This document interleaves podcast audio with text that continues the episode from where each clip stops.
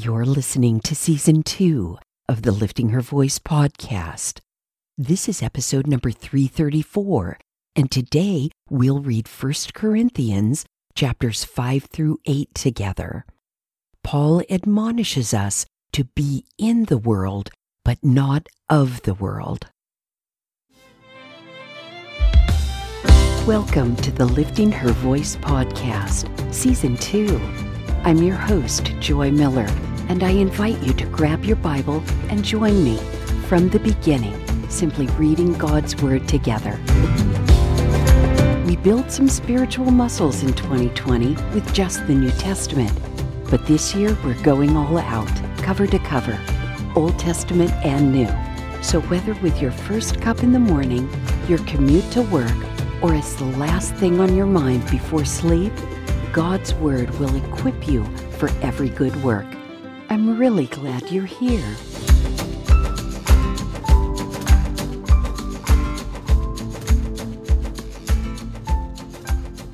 First Corinthians chapter 5. It is actually reported that there is sexual immorality among you, and the kind of sexual immorality that is not even tolerated among the Gentiles. A man is sleeping with his father's wife. And you are arrogant. Shouldn't you be filled with grief and remove from your congregation the one who did this? Even though I am absent in the body, I am present in spirit. As one who is present with you in this way, I have already pronounced judgment on the one who has been doing such a thing. When you are assembled in the name of our Lord Jesus, and I am with you in spirit, with the power of our Lord Jesus, hand that one over to Satan for the destruction of the flesh, so that his spirit may be saved in the day of the Lord. Your boasting is not good. Don't you know that a little leaven leavens the whole batch of dough? Clean out the old leaven, so that you may be a new, unleavened batch as indeed you are. For Christ our Passover lamb has been sacrificed. Therefore, let us observe the feast, not with old leaven or with the leaven of malice and evil, but with the unleavened bread of sincerity and truth. I wrote to you in a letter not to associate with sexually immoral people. I did not mean the immoral people of this world or the greedy and swindlers or idolaters, otherwise you would have to leave the world. But actually, I wrote to you not to associate with anyone who claims to be a brother or sister and is sexually immoral or greedy, an idolater or verbally abusive, a drunkard or a swindler. Do not even eat with such a person, for what business is it of mine to judge outsiders? Don't you judge those who are inside? God judges outsiders. Remove the evil person from among you. 1 Corinthians chapter 6 If any of you has a dispute against another, how dare you take it to court before the unrighteous and not before the saints? Or don't you know that the saints will judge the world? And if the world is judged by you, are you unworthy to judge the trivial cases? Don't you know that we will judge angels?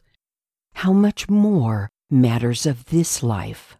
So if you have such matters, do you appoint as your judges those who have no standing in the church? I say this to your shame. Can it be that there is not one wise person among you who is able to arbitrate between fellow believers. Instead, brother goes to court against brother, and that before unbelievers. As it is, to have legal disputes against one another is already a defeat for you. Why not rather be wronged? Why not rather be cheated? Instead, you yourselves do wrong and cheat, and you do this to brothers and sisters. Don't you know that the unrighteous will not inherit God's kingdom? Do not be deceived. No sexually immoral people, idolaters, adulterers, or males who have sex with males no thieves, greedy people, drunkards, verbally abusive people, or swindlers will inherit God's kingdom. And some of you used to be like this, but you were washed, you were sanctified, you were justified in the name of the Lord Jesus Christ and by the Spirit of our God. Everything is permissible for me, but not everything is beneficial. Everything is permissible for me, but I will not be mastered by anything. Food is for the stomach, and the stomach for food, and God will do away with both of them. However, the body is not for sexual immorality, but for the Lord, and the Lord for the body. God raised up the Lord and will also raise us up by his power. Don't you know that your bodies are a part of Christ's body? So, should I take a part of Christ's body and make it part of a prostitute? Absolutely not. Don't you know that anyone joined to a prostitute is one body with her? For Scripture says, the two will become one flesh. But anyone joined to the Lord is one spirit with him. Flee sexual immorality. Every other sin a person commits is outside the body, but the person who is sexually immoral sins against his own body. Don't you know that your body is a temple of the Holy Spirit who is in you, whom you have from God? You are not your own, for you were bought at a price. So glorify God with your body. 1 Corinthians chapter 7 Now in response to the matters you wrote about, it is good for a man not to have sexual relations with a woman. But because sexual immorality is so common, each man should have sexual relations with his own wife and each woman should have sexual relations with her own husband. A husband should fulfill his marital duty to his wife, and likewise a wife to her husband. A wife does not have the right over her own body, but her husband does. In the same way, a husband does not have the right over his own body, but his wife does.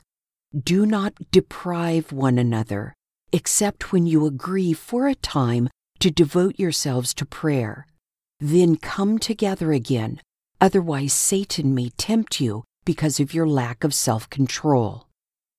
I say this as a concession, not as a command. I wish that all people were as I am, but each has his own gift from God. One person has this gift, another has that. I say to the unmarried and to widows, it is good for them if they remain as I am. But if they do not have self control, they should marry, since it is better to marry than to burn with desire. To the married, I give this command, not I, but the Lord.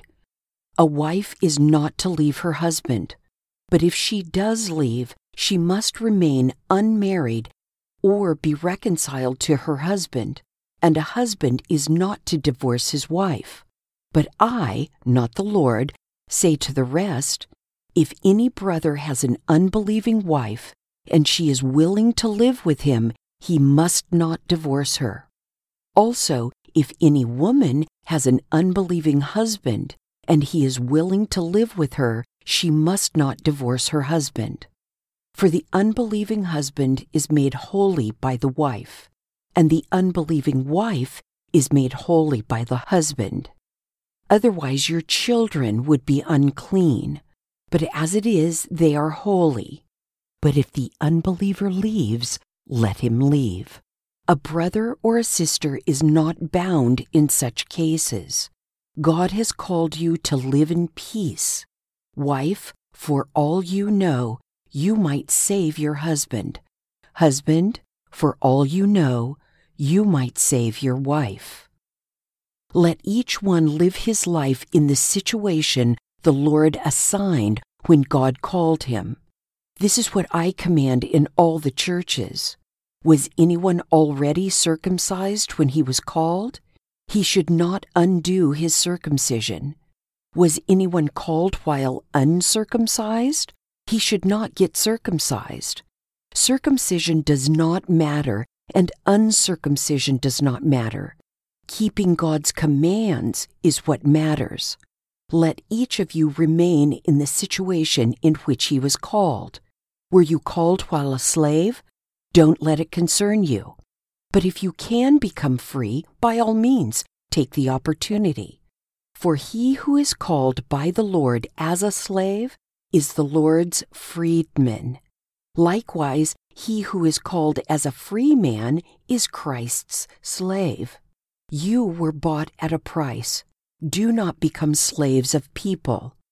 Brothers and sisters, each person is to remain with God in the situation in which he was called. Now, about virgins, I have no command from the Lord, but I do give an opinion as one who, by the Lord's mercy, is faithful. Because of the present distress, I think that it is good for a man to remain as he is. Are you bound to a wife? Do not seek to be released. Are you released from a wife? Do not seek a wife. However, if you do get married, you have not sinned, and if a virgin marries, she has not sinned. But such people will have trouble in this life, and I am trying to spare you. This is what I mean, brothers and sisters. The time is limited. So from now on, those who have wives should be as though they had none those who weep as though they did not weep, those who rejoice as though they did not rejoice, those who buy as though they didn't own anything, and those who use the world as though they did not make full use of it. For this world, in its current form, is passing away. I want you to be without concerns the unmarried man is concerned about the things of the Lord, how he may please the Lord, but the married man is concerned about the things of the world, how he may please his wife, and his interests are divided. The unmarried woman or virgin is concerned about the things of the Lord, so that she may be holy both in body and in spirit. But the married woman is concerned about the things of the world how she may please her husband. I am saying this for your own benefit, not to put a restraint on you, but to promote what is proper, and so that you may be devoted to the Lord without distraction. If any man thinks he is acting improperly toward the virgin he is engaged to, if she is getting beyond the usual age for marriage, and he feels he should marry, he can do what he wants. He is not sinning they can get married. But he who stands firm in his heart, who is under no compulsion, but has control over his own will, and has decided in his heart to keep her as his fiancée, will do well. So then, he who marries his fiancée does well, but he who does not marry will do better. A wife is bound as long as her husband is living. But if her husband dies, she is free to be married to anyone she wants, only in the Lord. But she is happier if she remains as she is, in my opinion. And I think that I also have the Spirit of God. 1 Corinthians chapter 8 Now about food sacrificed to idols, we know that we all have knowledge. Knowledge puffs up but love builds up. If anyone thinks he knows anything, he does not yet know it as he ought to know it. But if anyone loves God, he is known by him. About eating food sacrificed to idols, then, we know that an idol is nothing in the world, and that there is no God but one. For even if there are so called gods, whether in heaven or on earth, as there are many gods and many lords, yet for us there is one God, the Father.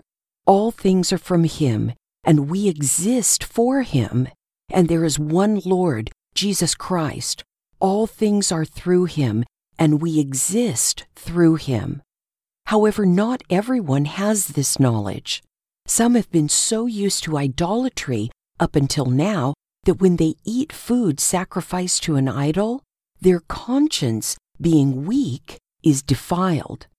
Food will not bring us close to God.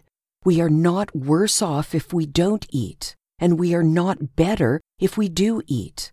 But be careful that this right of yours in no way becomes a stumbling block to the weak. For if someone sees you, the one who has knowledge, dining in an idol's temple, won't his weak conscience be encouraged to eat food offered to idols? So the weak person, the brother or sister for whom Christ died, is ruined by your knowledge. Now, when you sin like this against brothers and sisters and wound their weak conscience, you are sinning against Christ. Therefore, if food causes my brother or sister to fall, I will never again eat meat so that I won't cause my brother or sister to fall. There is a man in the church at Corinth who is having an affair with his father's wife. Furthermore, church members are bringing lawsuits against one another in imitation of the world outside the doors of the church. Paul is having none of it and provides clear instructions on how the congregation should deal with these matters. Paul warns us not to associate with such people, but makes clear he is not talking about the world. Otherwise, we would have to leave the world. His attention is on those who claim to belong to Christ, but insist on behaving the same as they did before they were saved. It can be difficult to be in the world but not of the world. After all, sin is fun. If it were not, we would never be tempted by it, and we are influenced by those around us, our unsaved friends and family, our co-workers, and others we meet daily. We need to continually refocus ourselves and our attentions and remember who it is we belong to. But we are not to separate ourselves from the world and live a life cloistered away in our safe little church body. Instead, we are to be a compelling influence on the unsaved, our behavior a living example of the hope we have in Jesus Christ. Let's pray. Father, it can be so easy to forget who we are and who we belong to. Help us to remember that we are bought with a price, that we are to serve as living examples of Christ's redemption here on earth. Forgive us for those times we repeat old patterns of behavior and thinking. Help us always to return to your arms. Amen. Do you struggle with the separation between your old self and your new self? Tell me about it at liftinghervoice.com, Facebook, Instagram, or Twitter. Thank you for joining me here today. I pray that by spending time in His Word every day, you will be changed. Visit me at liftinghervoice.com with your comments and questions. And don't forget to visit the blog page while you're there.